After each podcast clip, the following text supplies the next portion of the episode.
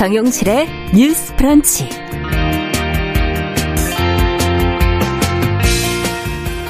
안녕하십니까. 정용실입니다. 정부가 지난해 초중고 사교육비를 조사를 해보니까요. 사교육비 총액은 줄어들었지만 1인당 지출은 늘었다고 하죠. 이 코로나 시대 공교육의 공백이 커지고 있는데요. 이 공백을 사교육으로 메울 수 있는 계층은 줄었고요. 그만큼 또 교육 격차는 벌어졌다는 이야기인데요. 격차를 해소하기 위해 필요한 대책 같이 고민해 보도록 하겠습니다.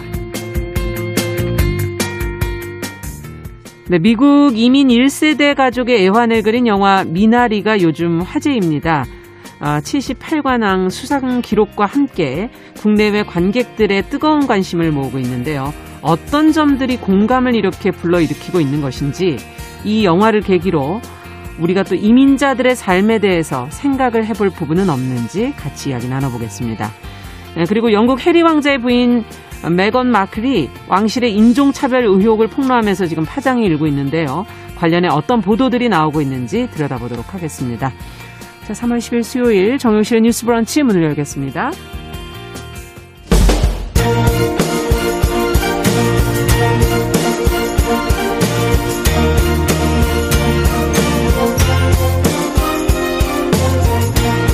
여성의 감수성으로 세상을 봅니다. KBS 일라디오 정용실의 뉴스 브런치. 여러분의 의견을 기다립니다. 문자는 샵 9730으로 보내주세요. 짧은 문자 50원, 긴 문자 100원이 부과됩니다. KBS 모바일 콩, 유튜브를 통해서도 무료로 참여하실 수 있습니다. 정영실의 뉴스 브런치 항상 여러분들과 함께 프로그램 만들어가고 있습니다. 어, 유튜브로 오늘 유난히 많이 들어오셨어요. 한 600분 가까이 들어오셨는데, 써니스카이님, 미무수아님 서로 인사 나누시고, 권정환님. 저희 프로그램 이런 게 좀 다르죠? 전 좋아요, 이런 게. 어, 콩과 또 문자로도 유성환님, 김진아님, 422번님, 최명규님 이렇게 들어와 주셨네요. 감사합니다. 자, 오늘도 저희는 뉴스픽으로 시작을 하겠습니다. 더공감 여성정치연구소의 송문희 박사님 안녕하세요. 네, 안녕하세요. 아유, 봄이네요. 네. 정용실의 뉴스 브런치를 네. 사랑방으로 바꿔야 되나요? 이름을 아예 바꿀까요? 왠지 그런 분위기죠. 자, 전혜연 사평론가 안녕하십니까? 안녕하세요. 예전에 어떤 분들이 정영식의 네. 한정식, 뭐 밥상 이런 걸 아, 하자는 의견도 있었습니다. 아직도 있어요. 아직도 있습니까? 예. 코로나 상황이 좀 빨리 나아져서 그죠? 네. 좋은 분들 모여서 밥 한 끼 했으면 하는 마음이 또 듭니다. 그러네요. 자, 오늘 첫 번째 뉴스는 이낙연 더불어민주당 대표가 192일의 짧은 임기를 이제 마치고 어제 퇴임 기자 간담회를 열었다는 소식이 있어서 어떤 이야기들이 거기서 나오게 됐는지 저희도 같이 한번 정리를 좀 해볼까요? 송 박사님께서 좀 정리해 주시죠. 네, 지난해 8월에 이낙연 더불어민주당 대표가 당 대표로 선출됐습니다. 당시에 별명이 있었어요. 어대낙. 어차피 음. 대표는 이낙연이다. 아, 그만큼 이제 압도적인 그 지지를 받으면서 올랐는데 192일만 즉 한 6개월 정도 됐죠. 네네. 어제 당 대표에서 물러났는데 왜 그러냐? 내년 3월 9일인 대권에 도전하기 위해서입니다. 음, 민주당에서는 당원에 대선 1년 전에 대표직을 내려놔야 나갈 수가 있거든요. 음. 당권 대권 분리이기 때문에. 네네. 그래서 아마 앞으로 본격적인 대선 행보에 들어가지 않겠나 하는데 아.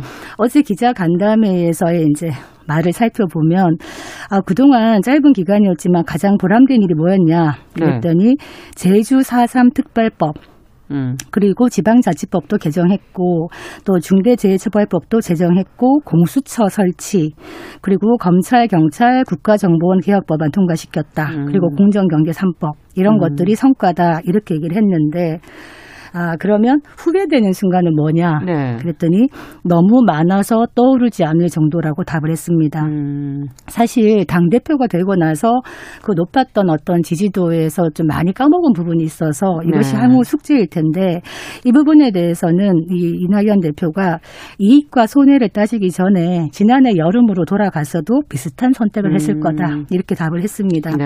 그리고 지금 고 변희수 전 하사의 죽음을 계기로 지금 차별 금지 법 금지법 네네. 제정하자 이런 논의가 많은데 예. 여기에 대한 의견이 어떠냐 했더니 차별금지법에는 원칙적으로 동의한다. 음. 그렇지만 종교계 내부에서 우려가 있는 것이 현실이기 때문에 그걸 감안해서 소관 상임위원회에서 논의가 진척되길 바란다. 약간 좀 한 발 비껴난 그러네요. 이런 발언을 음. 했습니다. 그러면 또 다른 별명이 있는데 네. 엄중 낙연이죠. 엄중. 모든 사안을 엄중하게 보겠다. 아, 그래서 네. 별명이 엄중 낙연인데 네.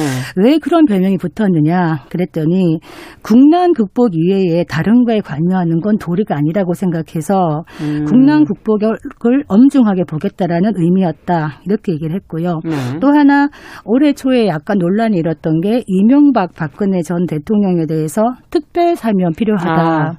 이렇게 해서 그렇죠. 좀 한때 논란이 있었는데 여기에 대해서는 어떻게 생각하느냐 물 었더니 당장 하자는 건 아니었지만은 그럼에도 국민의 마음을 좀 더 세밀하게 헤아렸어야 된다 음. 이런 얘기를 하고요.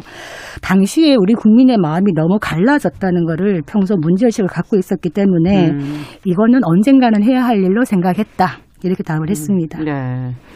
자, 지금 뭐 이낙연 대표가 192일의 짧은 임기를 이제 마치고 퇴임 기자간담회를 열었는데 대선 주자로서 당을 이끄는 동안에 좀 존재감이 조금 깎였다 하는 그런 평가들이 있고요. 이거는 이유는 뭐라고 보시는지, 그다음에 앞서 얘기해 주신 차별금지법 등의 이제 중요한 사안들에 대한 언급 중에 두 분은 어느 대목을 저좀 예의주시해서 들으셨는지 한 말씀씩 좀 들어보죠. 어, 대선 주자로서 존재감이 깎였다라고 평가가 나오지만 또 이제 보궐선거 체제로 음. 넘어가면서 지금 네. 선대위원장을 맡아서 선거 현장에서 뛰게 됩니다. 그래서 네. 평가가 달라질 여지는 아직 남아있는 상황이기 때문에 조금 더 지켜봐야 되는데 음. 다만 총선에서 압도적으로 승리한 여당을 이끌어온 실질적인 주인공이었는데 그럼 네. 오히려 어, 더 올라갔어야 되는 거 아니냐 그렇죠. 존재감이 더 커져야 됐었던 거 아니냐라는 의문이 생길 수가 있잖아요. 왜 그럴까라고 보면 사실 여러 가지 때 여론의 흐름을 봤을 때 큰 이슈가 있을 때 네. 어떻게 대응하느냐를 국민들이 관심을 가지고 음. 이렇게 보거든요. 그 기점을 계기로 그 정치인에 대한 평가가 반전이 되는 그렇죠. 경우가 있습니다. 네. 근데 아마 지금 이낙연 대표 본인도 얘기를 했듯이 이명박 박근혜 전 대통령에 대한 사면론이 어, 민주당 지지층이라던가 꼭 민주당을 지지하지 않 더라도 촛불을 들면서 탄핵 음. 정국에 참여했던 사람들이 음. 바랐던 부분과는 좀 거리가 있었던 것이 아니냐라는 네. 비판이 많이 나왔습니다. 어, 저도 그 부분에서는 굉장히 공감을 하는데요. 보통 우리가 시대 정신이 무엇이냐 음. 이렇게 질문을 하잖아요. 돌아보면 이명박 전 대통령의 경우에는 사실 대선 출마할 때부터 굉장히 많은 여러 가지 비판이 쏟아졌습니다. 그럼에도 당시에 보면 많은 사람들이 어, 외국인이 쓴 부자 아빠, 가난한 아빠 이런 책을 읽으면서 경제 문제에 관심이 그렇죠. 많았죠. 경제 문제에 굉장히 관심이 많았어요. 음. 그리고 당시에 부동산 투자, 좀 나쁘게 말하면 투기에 대한 광풍이 불었다고 할 정도로 네. 재개발이라던가 부동산을 통한 부의 축적에 대한 관심이 많았기 때문에 음. 이명박이라는 성공 신화를 쓴 셀러리맨의 시 성공 신화를 쓴 인물이 떠올랐던 거죠. 네. 그래서 이명박 그 전 대통령하고 비교하는 것은 옳지는 않지만 제 이낙연 대표 좀 전 대표를 좀 보자면 네.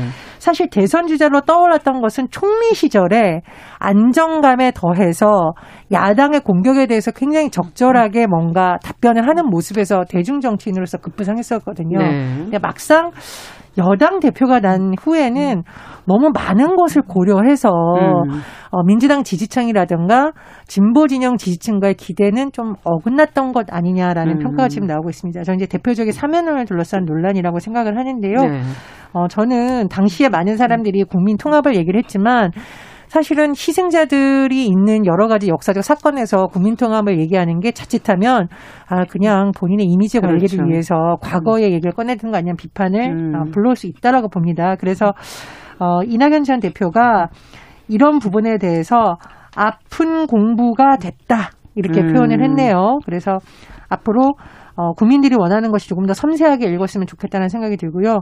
또 하나 아, 좀 아픈 부분을 짚자면 네.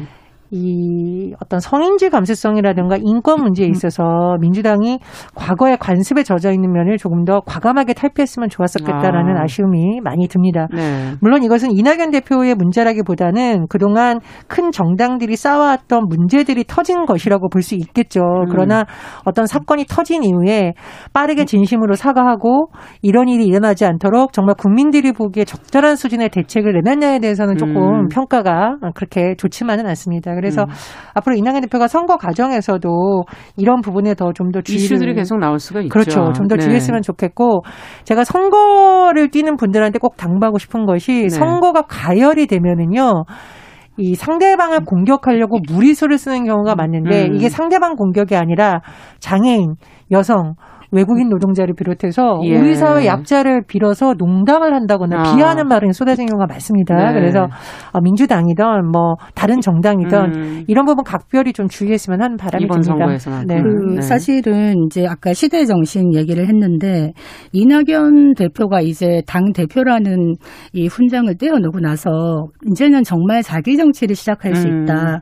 그동안 당 대표였기 때문에 사실은 정부의 정책과 대통령과 연동 되어 갈 수밖에 없는 그렇죠. 한계가 있었을 겁니다. 음. 그런데 앞으로는 이제 이런 부담에서 벗어나서 현 정부의 어떤 정책들에 대해서 부족한 부분이 있다면 음. 이걸 자기의 정치력으로 제대로 제시하고 나가는 이런 돌파력을 보여줄 수 있는 근거가 생길 수 있다. 네. 그래서 아마 어, 퇴임 가- 기자 간담회에서 이런 말을 했어요. 자기를 얘기를 하면서 이낙연 대표가 자기에 대해서 화이팅이라는 건배사를 누가 했다. 음. 본인의 이미지가 무엇이냐? 이게 그냥 화이팅이 아니라 화, 화내지 않고 음. 이 이기려 하지 않고 팅, 튕기려 하지 않는다. 음. 이게 나의 이미지라고 들었다. 음. 그렇지만 나는 앞으로 거친 유머를 많이 하겠다. 이런 얘기를 했습니다. 음. 사실 이 대선 본격적으로 들어가면은 화내지 않고 이기려 하지 않고 하면서 하긴 굉장히 힘든 판이 벌어질 그렇죠. 것인데 예.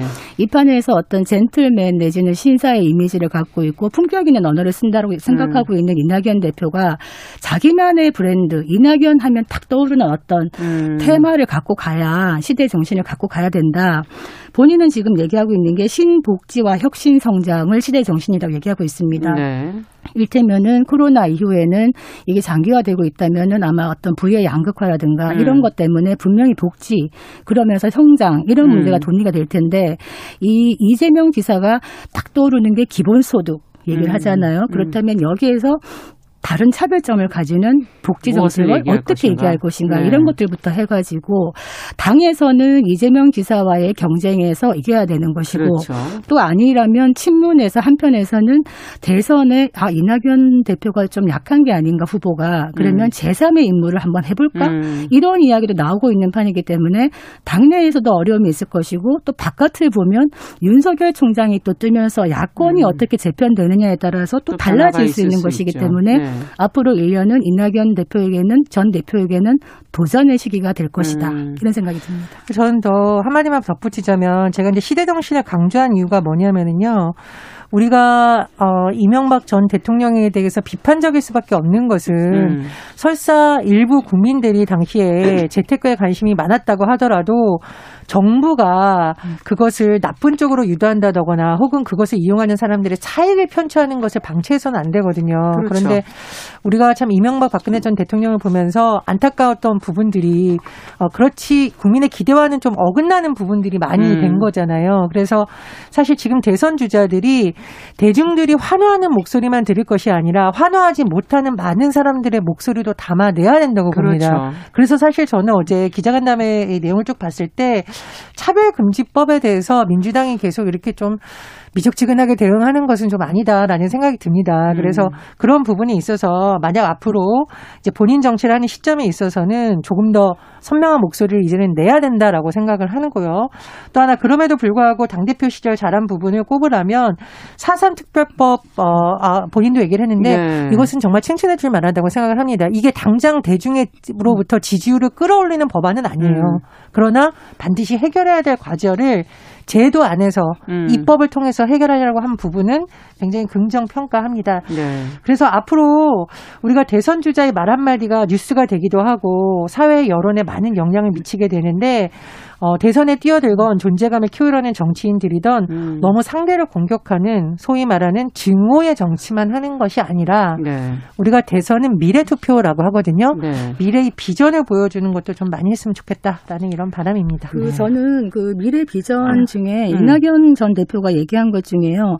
어, 돌봄 국가 책임제를 얘기하고 있더라고요. 네. 저는 이 부분은 국민들에게? 관심이 있을 것 같다. 네. 왜냐하면 이런 얘기를 해요. 지금 이 코로나 19 때문에 경제 활동을 포기하는 부모 아니면 직장을 잃는 부모가 음. 많아지고 있는데 부모가 직장을 잃어서 가난해지면 아이가 또 교육을 그렇죠. 못 받고 그렇다면 이런 빈곤이 악순환된다. 음. 이걸 끊기 위해서는 아이들이 가정, 동네, 어린이집, 유치원, 학교 어디에 있든 공공의 돌봄을 받아야 된다. 음. 이런 얘기를 하고 있는데 이거는 누가 얘기하든 아마 국민에게 와닿는 이야기가 아닌가 음. 싶어서 앞으로 이런 의제들을 계속 발굴해내고 얘기하는 후보들에게 네. 국민들은 마음이 가지 않겠는가 이런 생각이 듭니다. 네. 이번 뭐 보궐선거는 시간이 짧고 정책에 대한 얘기가 많이 언급되지는 않지만 대선의 과정에서는 저희 프로가 좀 더 이런 정책적인 부분을 조금 더 짚어서 하나하나 좀 들여다봤으면 좋겠습니다. 두 분의 역할 기대하고요. 자, 지금 마침 얘기해 주신 지금 교육 부분에서의 빈곤의 악순환 관련된 뉴스가 있어서 이 뉴스도 좀 들여다보도록 하죠. 정부가 지난해 사교육비 조사 결과를 발표를 했는데 교육 격차가 커졌다 이런 지금 어 자료가 나오고 있습니다. 교원 단체들이 이에 대한 대책을 지금 요구하고 나섰는데요. 어떤 목소리가 나오고 있고 조사 결과 내용은 어떤 것인지 전혜연 평론가께서 좀 정리해 주시죠. 음, 보통 교육 문제를 얘기를 하면 본인의 사례를 들어서 많이 얘기를 하시거든요. 네. 그래서 제가 퀴즈를 한번 내보겠습니다. 본인의 사례를 벗어나서 우리나라의 통계상으로 나왔을 땐 이것이 어떨까 한번 생각을 해보시면 예. 조금 이해가 쉬울 것 같습니다. 자, 교육부에서 전국 3,000개 초중고학생 8만 명을 대상으로 지난해 3월에서 5월, 7월에서 9월 6개월간 지출한 사교육비 예. 이 조사에서 결과를 공개했어요. 이게 2020년도 관련한 통계입니다. 자, 제가 퀴즈 한번 내보겠습니다. 1번 사교육비가 줄었다. 맞다 아니다. 올해 2020년입니다. 2020년 에 줄었겠죠 좀. 예, 네, 총액은 줄었다. 줄었습니다. 네. 총액을 비교해 봤더니 전체 초중고 학생 1인당 월 평균 사교육비가 28만 9천 원이었어요. 아, 사교육비 총액 9조 3천억 원이긴 하지만 야. 전년보다 10.1%포인트, 음. 11.8%포인트 감소를 했습니다. 네.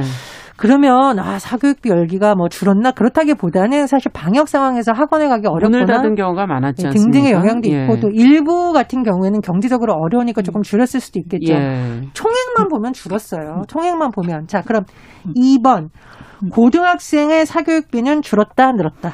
늘었다. 늘었다. 늘었습니다. 예. 예. 그러니까 제가 말씀드린 통계를 잘 음. 봐야 된다라는 것이 교육부에서 발표한 통계의 큰 덩어리를 보면 음. 초, 중, 고 합산 통계입니다. 그렇죠. 그런데 고등학생만 떼서 보니까 엄마 아빠들이 아유 그래도 고등학생 보내야 돼라고 생각을 했는지 사교육비가 오히려 38만 8천 원 월 평균으로 예. 전년도 대비 5.9% 상승을 했고요.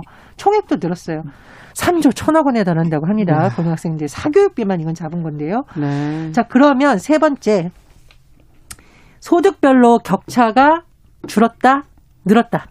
훨씬 많이 늘었- 커졌다. 네. 그렇죠. 이게 음. 총액만으로 비교하기 조금 어려운 부분이 소득 대비 그러면 격차가 얼마나 날까 봤어요. 그렇죠. 그랬더니 월 소득 800만 원 이상 가구의 학생 1인당 월 평균 사교육비가 50만 4천 원으로 전년만 보자면 줄은 거예요. 그런데 네. 소득별로 비교했더니 월 소득 200만 원 미만 가구 학생은 1인당 월 평균 9만 9천 원이에요. 그래서 이 음. 격차가 800만 원 이상, 200만 원 미만을 비교했더니 5.1배, 네. 다섯 배로 격차가 다섯 배네요, 있다면서. 그래서 우리가 아유 총액만 보고서는 사교육비 줄었다 할 것이 아니라 사실은 어 실제로 사교육을 받는 사람들의 소득별 격차를 봤더니 빈익빈 부유가 더 심각해질 수 있다. 그러니까 이게 통계가 가져오는 어떤 함정 같은 건데 그렇죠. 저희가 뭉쳐서 보지 않고 이걸 잘 세분화해서 어떻게 들여다봐야 문제를 해결할 수 있는가에 초점을 좀 더 맞춰야 될 것 같아요. 그렇습니다. 그래서 예. 이제 그 교직원 노동조합이라던가 한국 어, 한국 한국교총 같은 경우에는 주목한 부분이 빈익빈 부익부라는 거죠. 왜냐하면 코로나 시대가 가져오는 특수성인데 네. 교육이라는 것이 지금 딱 영향을 미치는 것이라 아니라 앞으로 아이들에게 그럼요. 계속 영향을 미치고 있잖아요. 그래서 지금 이런 교직원 관련한 단체들이 정부의 대책을 여러 가지 촉구를 하고 있는데 특히 이 온라인 수업에 있어서 음. 너무 졸속으로 한다라는 비판이 나오고 있습니다. 네. 그리고 뭐 장기적으로는 저희 프로그램에서 한번 짚었는데 학생 수 조정이라든가 이런 것도 필요, 필요하다라는 제안이 나오고 있는데 네.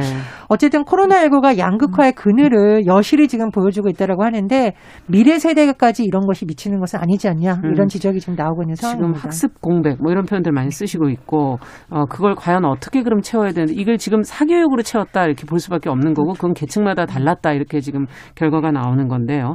어떤 대책이 필요하다고 보시는지 두 분은 한 말씀씩 들어보죠. 그 뭐 사교육에 대해서는 평소에도 저희가 공교육이 지금 무너지고 있기 때문에 네. 사교육이 공교육을 대체하는 수준으로까지 가고 있기 때문에 이거 참 심각한 문제다 이런 얘기를 했는데 이 국가 교육 정책 한번 제대로 얘기하는 사람이 있으면은 진짜 국민들이 볼 것 같은데요. 음. 문제는 코로나 상황에서 이 사교육의 격차가 더 커졌다는 거죠. 일테면 어, 저소득층이라든가 맞벌이 가정 같은 경우에는 이 아이들을 또 사교육에 못 보내는 부분도 있고 또 집에 그렇죠. 놔둬야 되는데 그 가정마다. 학교 수준마다 교사 수준마다 음. 온라인 수업의 질이 천차만별이기 때문에 이걸 따라가는 아이들이 있고 따라가지 음. 못하는 아이들이 있잖아요. 그래서 이 부족한 부분을 사교육으로 채워주지 못한 아이들은 결국에는 학력 격차가 날 수밖에 없다. 네. 그래서 지금 이 부모의 소득에 따라서 아이의 학력 격차가 나타나는 거를 K자형 양극화라고 하는데요. 음. 이게 정말 심각한 것이 계속적으로 이게 지속이 된다면은 아이들의 기초 학력 자체가 많이 저하될 겁니다. 특히 초등학생들이 처음 학교 가서 따라가지를 못하면은 그 다음 단계가 넘어갈 수 없거든요. 그렇죠. 그래서 제가 작년에도 늘 얘기를 했습니다만 네. 학교 문을 제발 좀 열어라. 음. 물론 뭐 방역의 이야기를 합니다만 음. 이 방역 수칙이나 어떤 학교의 안전을 철저하게 하면서 음. 아이들을 일단 학교를 보내서 교문을 열고 음. 학교 안에서 이 아이들을 어떻게든 교육을 하고 방역을 해야 되는데 교육부에서는 일단 이 방역 상황하고 연계해가지고 조금 높아지면 아이들을 일단 학교를 못 음. 오게 하고 그러면 이 아이들이 또 방치가 되는 것이거든요. 네. 일단 학교를 열고 일단 열어야 된다. 수업을 해보자. 지난 그 안에서. 1년은 어떻게든 근근히 왔습니다만 만약에 음. 올해까지 이렇게 된다면 우리 아이들이 2년간을 거의 방치가 될 수도 있는 부분이기 그렇죠. 때문에 음. 교육 당국이 좀 더 세밀하게 들여다봐야 되는데 음. 학급 수를 학생 수를 좀 줄여야 됩니다. 네. 한 학급당 20명 얘기를 하고 있는데 음. 그 정도로 줄여가지고 알겠습니다. 아이들을 등교시켜야 되겠다 이런 네. 생각이 듭니다. 전혜연 평론가께서도 한 말씀해 주시죠. 어, 뭐 장기적으로는 여러 가지 있겠습니다. 단기적으로만 보면 음. 지금 화상 수업이라던가 온라인 수업 오류 문제가 지금 계속 지적이 나오고 있습니다. 그 부분도 개선이 필요하죠. 맞습니다. 네. 장기적으로는 말씀해 주신 부분이 필요한데 단기적으로 일단 이런 음. 문제라도 현장의 어려움을 교육당국에서 해결해 줬으면 하는 바람입니다. 네. 자, 오늘 두분 어, 말씀 잘 들었습니다. 뉴스픽 전혜연 평론가, 더 공감 여성정치연구소 송문희 박사 두 분과 함께 했습니다. 감사합니다. 감사합니다. 정용실의 뉴스 브런치 듣고 계신 지금 시각 10시 28분 향해 가고 있고요. 라디오 정보센터 뉴스 듣고 오겠습니다.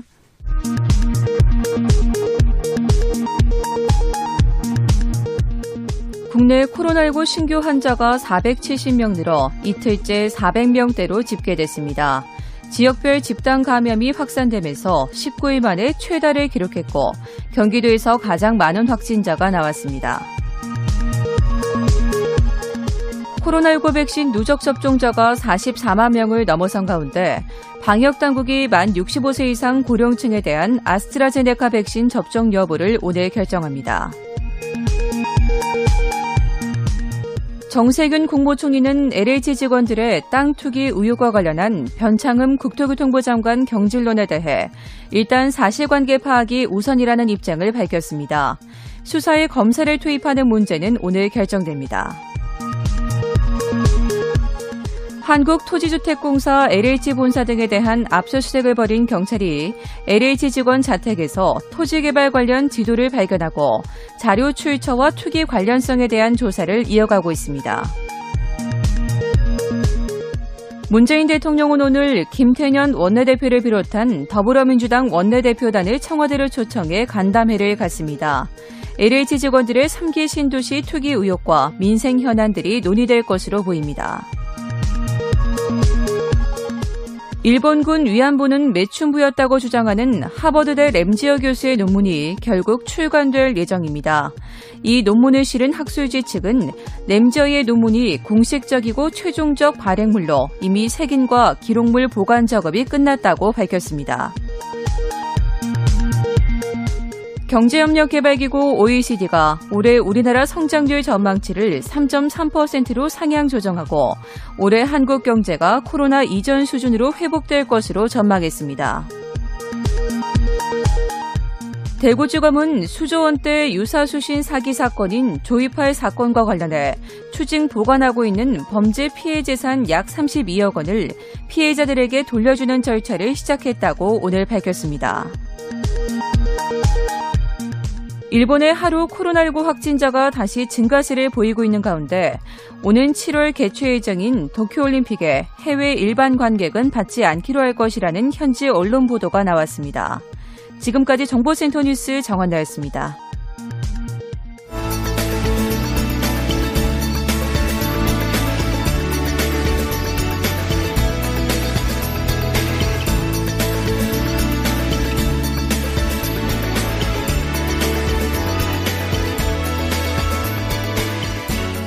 세상을 보는 따뜻한 시선. KBS 일라디오 정용실의 뉴스 브런치. 매일 아침 10시 5분 여러분과 함께합니다. 네, 정용실의 뉴스 브런치 듣고 계신 지금 시각 10시 31분입니다. 아, 국제 뉴스 이제는 국제사회 좀 이슈를 깊고 넓게 살펴보는 시간 준비해 놓고 있습니다. 조윤주 배신캐스터 자리해 주셨어요. 어서 오세요. 네, 안녕하세요. 얼마 전에 해리 왕자, 메건 마클 왕자비 TV 토크쇼에 출연을 해서 큰 파장이 지금 일고 네. 있는데 오늘 그 안에서 나왔던 이야기들 네. 좀 자세히 좀 해보도록 하겠습니다. 그렇습니다. 무엇보다 왕실에서 인종차별을 당했다 이렇게 지금 발언을 하지 않았습니까? 네. 말 그대로 폭탄 발언이었는데. 네, 맞습니다. 뭐 미국도 그렇고 영국 언론들도 네. 폭탄 발언, 어. 음, 진짜 단어 그대로 그렇게 그렇죠. 썼거든요. 이 해리 왕자와 메건 마클 왕자비가 미국 시각으로 일요일입니다. 8일 날 오프라 윈프리와 인터뷰를 했고요. 그 음. 내용을 CBS 방송이 방영했습니다. 네. 어, 영국에서는 그 다음 날 방영이 됐는데요. 미국에서만 1,710 어, 10만 명 정도 봤다고 하는데 예. 굉장히 뭐 이벤트, 굉장히 큰 음. 이벤트가 있을 때 이 정도 시청률 나온다고 하니까 정말 많은 미국인들이 아, 이 쇼를 본 겁니다. 네. 두 가지 문제인데요. 어, 이제 메건 마클과 해리 왕자가 문제 제기한 것이 인종차별이 있었다. 음. 그리고 영국 언론들의 보도 행태 정말 참을 수가 없었다. 음. 너무 심했다. 이제 이렇게 두 가지 얘기하는데요. 아, 마클 왕자비는 무리한 것과 인종차별은 다른 문제다. 그렇겠죠. 네, 영국 네. 왕실과 영국의 언론 보도 태도에 대해서 그렇게 이제 강력히 비판했고요. 그리고 영국 언론이 해리 왕자 형인 윌리엄 왕세손 부인인 케이트 미드턴과 어, 메건 마클 자신을 다르게 차별적으로 대우했다 이제 이렇게 아, 보도했는데요. 계속 그럼- 비교하는 그런 기사들이 예, 좀. 나왔다는 지적이 예. 그 전부터 있었죠. 똑같은 행동을 해도 한 네. 사람에 대해서는 호의적으로, 아. 한 사람에 대해서는 부정적으로 이제 이런 식으로 보도했는데 그런 그 언론의 차별적인 보도 행태에 대해서 왕실이 전혀 보여주지 않았다 아. 이렇게 주장했습니다. 그리고 아, 마클 왕자배는 사실이 아닌 보도가 나왔을 때 다른 왕실 가족들은 그 문제에 대응하는 대응팀이 따로 있어서 그걸 대응을 해줬는데 네네. 자신은 전혀 보호를 받지 못했다 이렇게 주장했습니다. 어. 음, 그리고 이제 오프라 윈프리가 그럼 이런 좀, 음, 언론의 어, 인종차별적인 대우, 태도, 이런 것 음. 때문에 영국을 떠나게 된 이유도 있냐라고 이제 해리 왕자에 물었더니 그런 부분도 상당히 컸다. 이렇게 얘기를 했고요. 음. 이제 좀 결정적인 발언이 하나 나온 게 있는데 네. 메건이 지금은 아들 출산했어. 아치를 출산했는데 예. 임신했을 당시 그 왕실 구성원들 중에 누군가가 이름을 말하지 않았습니다. 예. 누군가가 어, 태어날 아기의 피부 색깔이 어느 정도로 어두울까? 이렇게 어. 물어본 겁니다. 왜냐하면은 네. 메건 마클이 혼혈이거든요. 이제 그렇죠. 아빠가 백인이고 엄마가 흑인이라서 약간 피부색이 어두운 편인데 예. 그 태어날 아이에 대해서 피부 색깔이 얼마나 어두울까? 이거를 약간 가십거리처럼 어. 얘기를 건넸다는 거죠.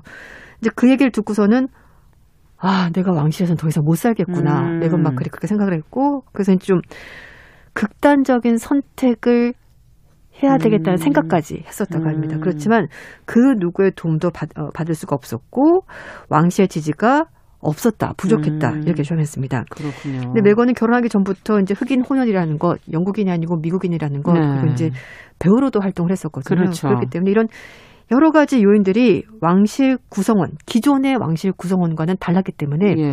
뭐 사실 뭐 초반기부터 굉장히 시- 언론에 예. 시달림을 많이 받았었죠. 예, 예. 자, 그러면 해리 왕자 부부의 이 인터뷰가 나간 다음에 영국 왕실 입장을 밝히지 않았겠습니까? 네, 이제 공식 입장이 예. 나왔습니다. 왕실은 어, 9일날 성명을 통해서 제기된 문제들, 특히 인종과 관련된 것은 매우 염려스럽다. 그런데 네. 여기 또 단서를 달았습니다. 기억은 다양할 수 있다.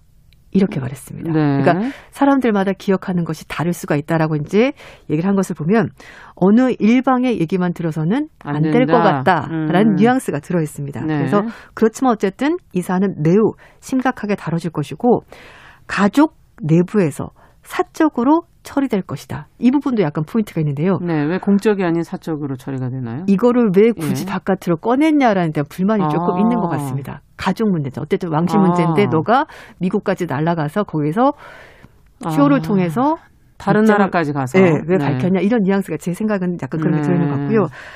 음 그러면서 이제 왕실은 어, 해리 왕자와 그의 배우자인 메건이 지난 몇 년간 얼마나 힘들었는지 모두 알고 나서 굉장히 슬퍼했다 이렇게 음. 전했고요. 그러면서 어, 왕실 가족들은 너희들을 늘 사랑할 것이다. 뭐 이렇게 밝혔다고 합니다. 음. 어, 이제 또 하나 지금 얘기를 드리고 싶은 네. 것이 음, 좀 언론 태도가 좀 달랐다는 것. 네. 이게 좀 굉장히 좀큰 부분이긴 한데요. 예.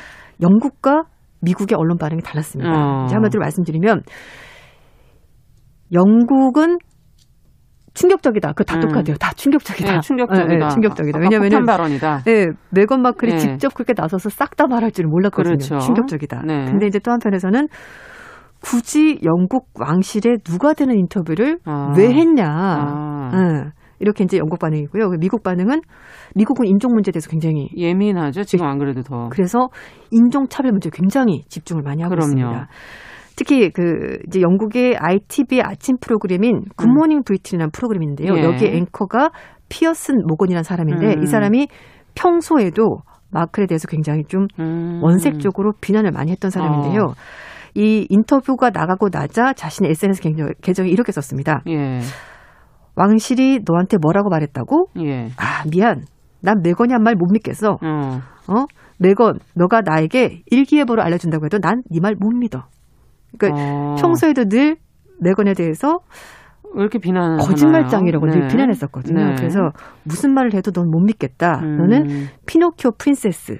그러니까 음. 피노키오가 거짓말하는 대명사인데. 이제 예. 여자니까 피노키오 princess 어. 이렇게 비난했었습니다. 하지만 이 진행자의 발언이 굉장히 문제가 됐고요. 결국은 ITV 측에서 이 진행자와 얘기해서 어, 진행자 모건이 이제 그만두도록 서로 어. 합의해서 이 사람은 네. 음, 회사를 그만뒀습니다. 예. 그리고 영국의 간 가디언즈는 이번 인터뷰로 해리와 메건 부부가 칭찬과 욕을 동시에 받고 있다라고 이제 음. 전하면서 이 사람들에 대한 평가가 극과 극이다 이렇게 음. 전했습니다.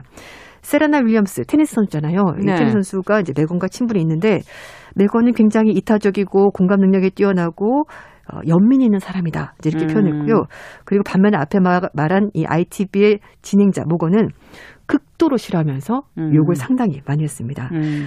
음, 음, 특히 영국의 그 TV 패널 평론가들은 메건 왕자비가 이제 이 해리 왕자 것에 대해서 영국의 권리장전 이후에 최악의 사건이 영국 왕실에서 일어났다라고 말하면서 음. 원색적으로 상당히 예, 사람도 많았고요. 그러면서 어, 이렇게 또 싫어하는 반면 또 한편에서는 메건을 지지하는 여성들, 특히 이제 유색 네. 인종의 여성들은 영국 사회 차별 문제를 그대로 아. 보여주고 있다라면서 지지 입장을 밝히고 있습니다. 네. 그런데 영국 일간지 텔레그래프지에서 편집장도 지냈었고 마가렛 대처 전 수상의 전기를 썼었던 네. 찰리스 무어라는 사람은요 네.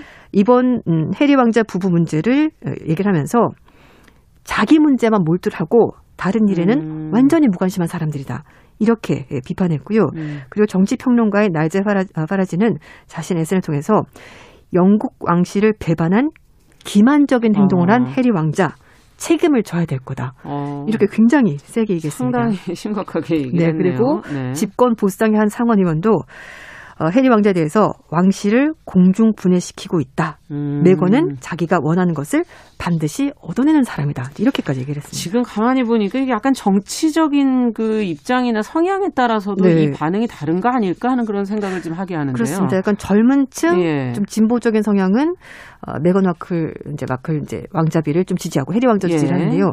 나이가 조금 있으시고 보수적인 성향이면은 왕실 지지하는 성향이 훨씬 더 높게 나왔습니다. 음. 여론조사 기관인 유고부가 4,656명을 대상으로 설문조사를 해봤는데요. 여왕과 왕실에 더 공감한다는 대답이 36%로 해리 왕자 부부를 공감한다는 보다 훨씬 더 많이 나왔습니다. 네. 어, 그리고 정치 성향별로도 보수당을 지지하는 사람들은 왕실에 대해서 공감한다가 64%, 아니다 해리 왕자 부부를 공감한다는 8% 굉장히 음, 적게 나왔습니다. 그러네요. 그리고 진보 성향의 노동당 지지자는 왕실은 15%, 해리 왕자 부부는 38% 지지하는 대답에서 완전히 상반된 대답이 정치 나왔습니다. 성향에 따라 네. 다르고. 그리고 연령별로도 65세 이상은 어, 왕실이 55% 절반 이상 이렇게 대답이 나왔고요. 해리 왕자 부부를 지지하는 대답은 9%로 음, 연령이 높을수록 별로 어, 네, 안 좋아하는 해리 왕자 거죠. 부부에 예. 대해서 네. 어, 그렇게 지지가 없고. 네, 예. 반면에 18세부터 24세까지는요, 해리 왕자 부부를 48%가 지지하는 대답했고, 음. 왕실을 지지하는 대답은 15% 이렇게 나왔습니다. 네. 또 반면에 25세부터 49세까지는 네. 아무에게도 공감하지 않는다가 32%로 가장 많았고요. 중립적인 입장이군요. 예. 그러니까 이걸 보면은 또 약간 그런 것도 있는 것 같아요. 25세부터 49세까지는 가, 장 중요한 세대 경제 활동을? 굉장히 예. 왕성하게 하는 연령대잖아요. 그렇죠. 그래서 네. 아마 뭐, 아, 그런 거 별로 피곤하다. 않고, 양쪽이 다 지금 다른 경제가 입장이다. 중요한데 예. 이게 무슨 소리냐? 약간 이런 것 같고, 그리고 이제 음. 해리 왕자 부부를 지지한다가 28%, 왕실 24% 이렇게 나와서 25세부터 음. 49세까지는 이 문제가 그렇게 크게 중요한 문제가 아니었던 것 같습니다.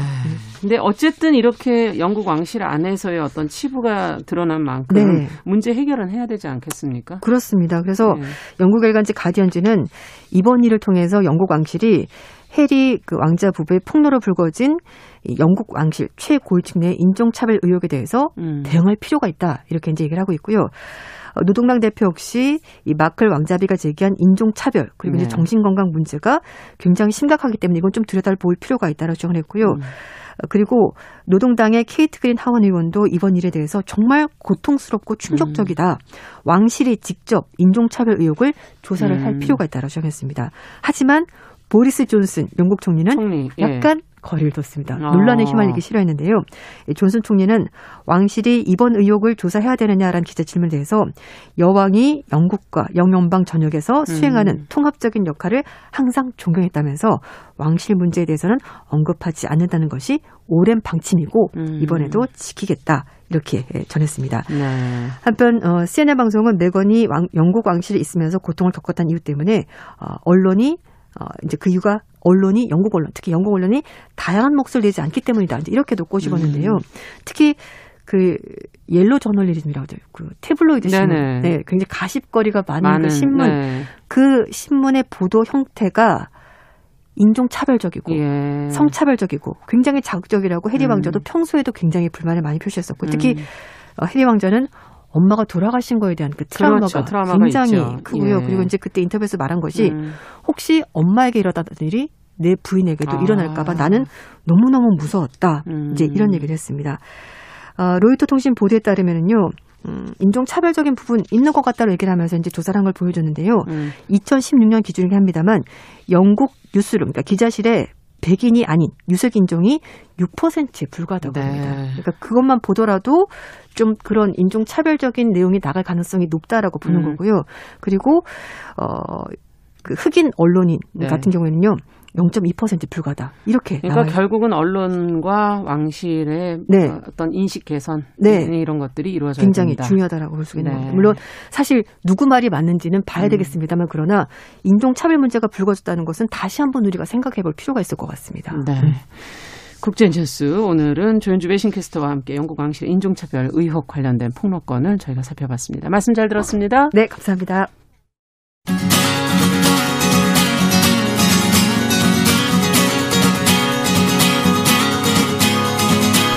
가면 길이 됩니다. 여러분과 함께하는 정용실의 뉴스 브런치. 월요일부터 금요일까지 방송됩니다.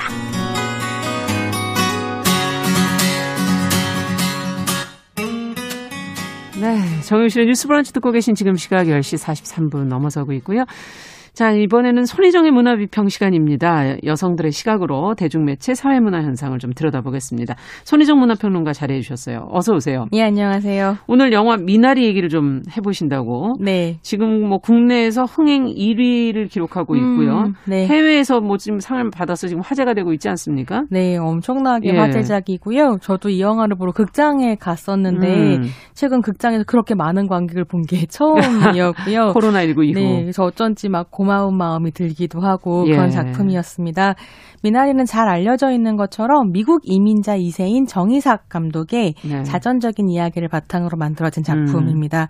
그래서 영화는 1세대 재미교포 부부인 제이콥과 모니카가 아이들을 데리고 이제 남매를 키우고 있는데요. 네. 이 아이들을 데리고 아칸소의 시골 평지로 이사를 가는 장면에서 음. 시작합니다.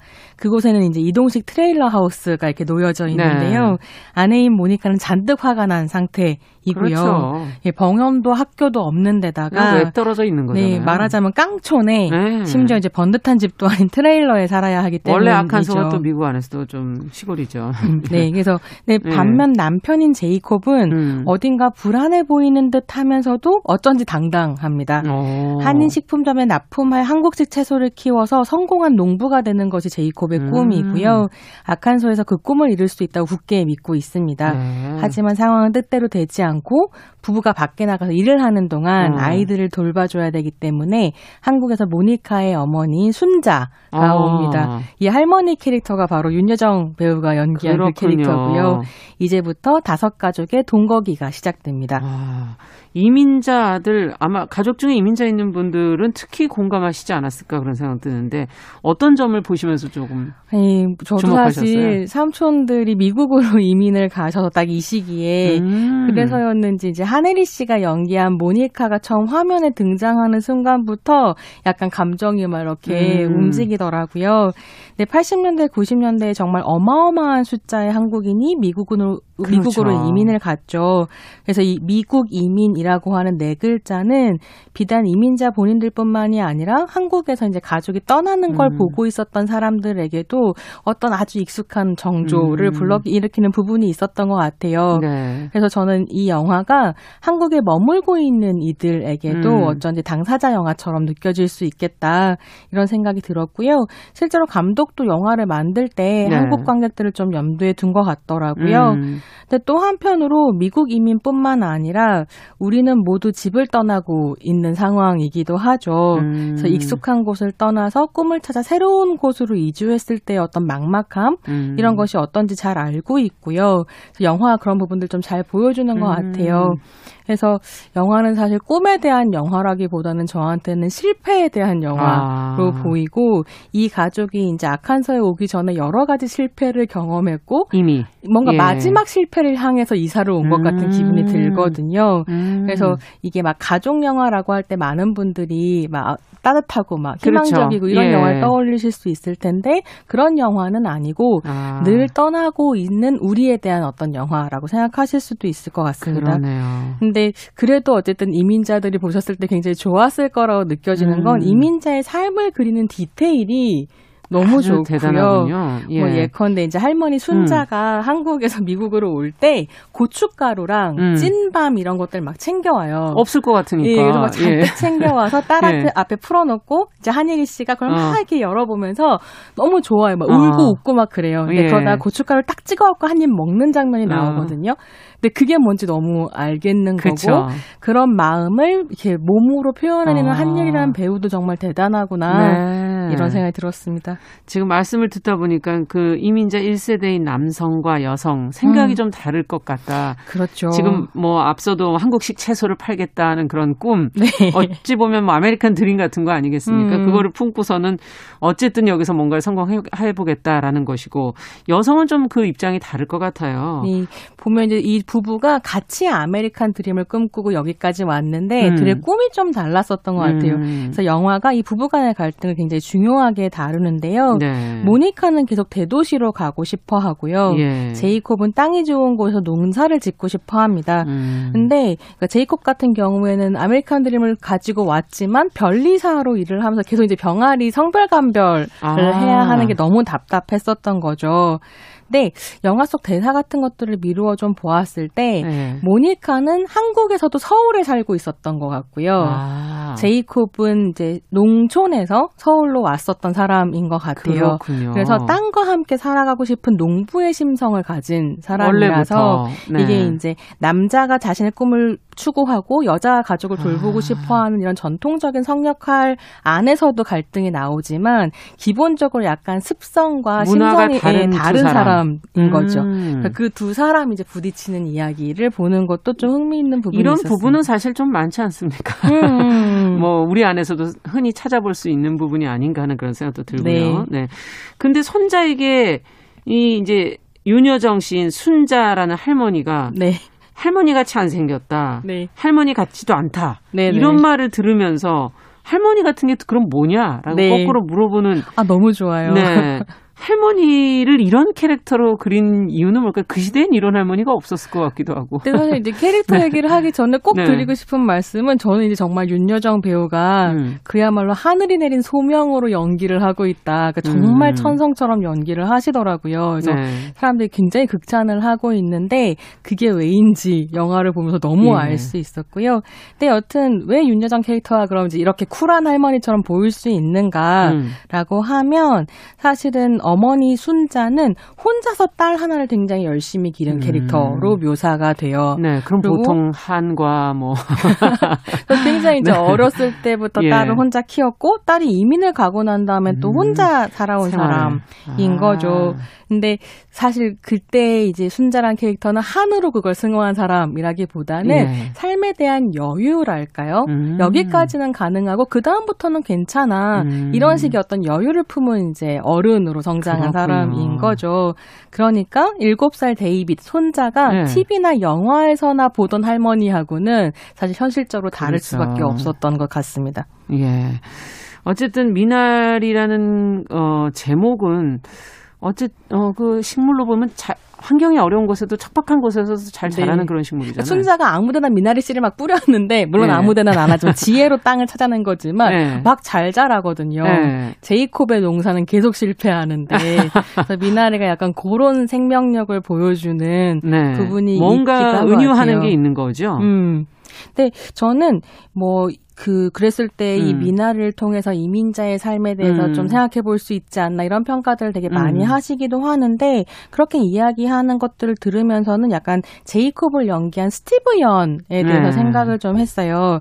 스티브 연이 이민자 2세 배우이고 그렇죠. 사실은 이제 워킹데드를 비롯해서 이미 이제 미국의 대중문화의 맞아요. 주류에 편입되어 있는 사람이기도 하죠. 예. 근데 그 사람이 2018년에 우리 한국에서 개봉했었던 이창동 감독의 버닝이라는 영화 에도 아, 출연을 했었는데 예. 그때 한국어 연기를 좀 해요. 네. 근데 그때 버닝과 미나리를 비교해 보면 한국어 연기가 엄청나게 늘었더라고요. 한국어가 늘은 모양이군요. 예, 연기 연습 정말 열심히 한것 아. 같은데, 근데 그럼에도 불구하고 영어를 네이티브로 쓰는 사람이기 때문에 좀 어색한 게 있고, 음. 그래서 이게 미스캐스팅이다 아니다 이런 감론을박이 좀 있었던 것 같아요. 음. 근데 저는 사실은 뭐 제이콥의 한국어 발음이 어떻다는 사실 이 영화에서 네. 전혀 중요하지 않은 것 같고 2세대인 스티브 연이 1세대를 연기했다는 것 자체가 어떻게 보면 이민자의 삶에 대한 은유로 그렇죠. 볼 수도 있다는 이런 생각이 들어서 정말 좋은 캐스팅이었다고 생각하는데 아, 네. 중요한 건 이 스티브 연이 이런 인터뷰를 했어요. 음. 제이콥이라는 이제 캐릭터를 연기하면서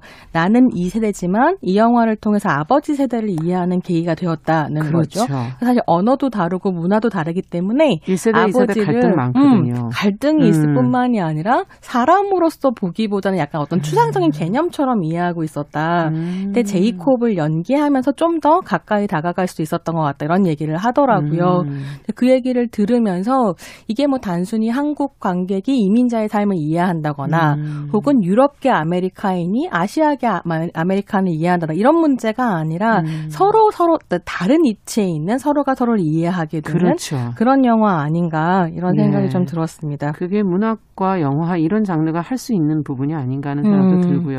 스티브 연도 되게 네. 잘했어요. 좋더라고요. 어, 그렇군요. 음. 지금 그뿐 아니라 뭐 앞서 한예리 씨 연기 좋았던 음. 게 윤여정 씨야 뭐 필요도 뭐. 합니까? 아역 배우들도 훌륭하고요. 그 아이들 특히 어린이 배우들까지도 또 캐스팅이 좋았다 뭐 이런 평가들이 음. 계속 나오더라고요. 네. 네. 아무래도 그러다 보니까 많은 영화제에서 지금 관심을 갖고 사랑을 받고 있는 게 아닌가 이런 생각이 드는데 음. 수상과 관련된 얘기도 좀 해주셔야죠.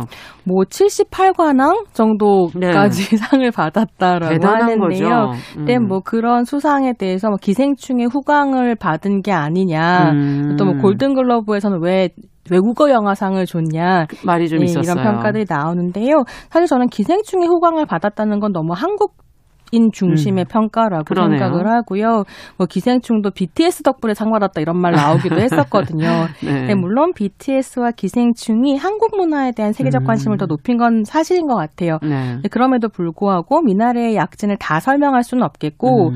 미나리 약진의 또 하나의 배경은 최근 젊은 아시아계 미국인 감독들이 이끌고 있는 아시아 wave의 아. 영향권 안에 있다고 볼 수 있을 것 같아요. 예. 뉴욕 타임즈에서는 정이삭 배우를 비롯해서 여섯 명의 아시아계 배- 감독들의 감독들. 인터뷰를 네. 하면서 Asian wave를 조명을 했었는데요. 어. 이 기사에서 정 감독 말이 정말 인상적입니다. 뭐라고 했습니까? 초기 아시아계 미국인들의 영화는 순수한 정체성 영화들로 음.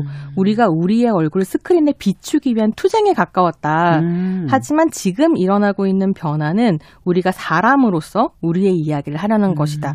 그러니까 말하자면 미나리의 음. 약진이라고 하는 건 한편으로는 이민의 역사 속에서 쌓아온 어떤 음. 시간과 배경 이것 안에 등장할 수 있었던 것 아닌가. 음. 마지막으로 골든글로브는 음. 저는 사실 미나리는 이상을 받거나 안 받건 미나리 그 자체라고 그렇죠. 생각하는데 네. 골든글로브가 창피한 일이죠. 음, 음. 그러네요. 자, 오늘 또 시간상 여기까지밖에 얘기를 못 하겠네요. 네. 어쨌든 미나리를 한번 좀 들여다봐야 되겠습니다. 손혜정의 문화비평, 손혜정 문화평론가와 함께 했습니다. 감사합니다. 감사합니다. 정용실의 뉴스 브런치 수요일 순서 여기서 같이 인사드릴게요. 저는 내일 10시 5분에 다시 뵙겠습니다. 감사합니다.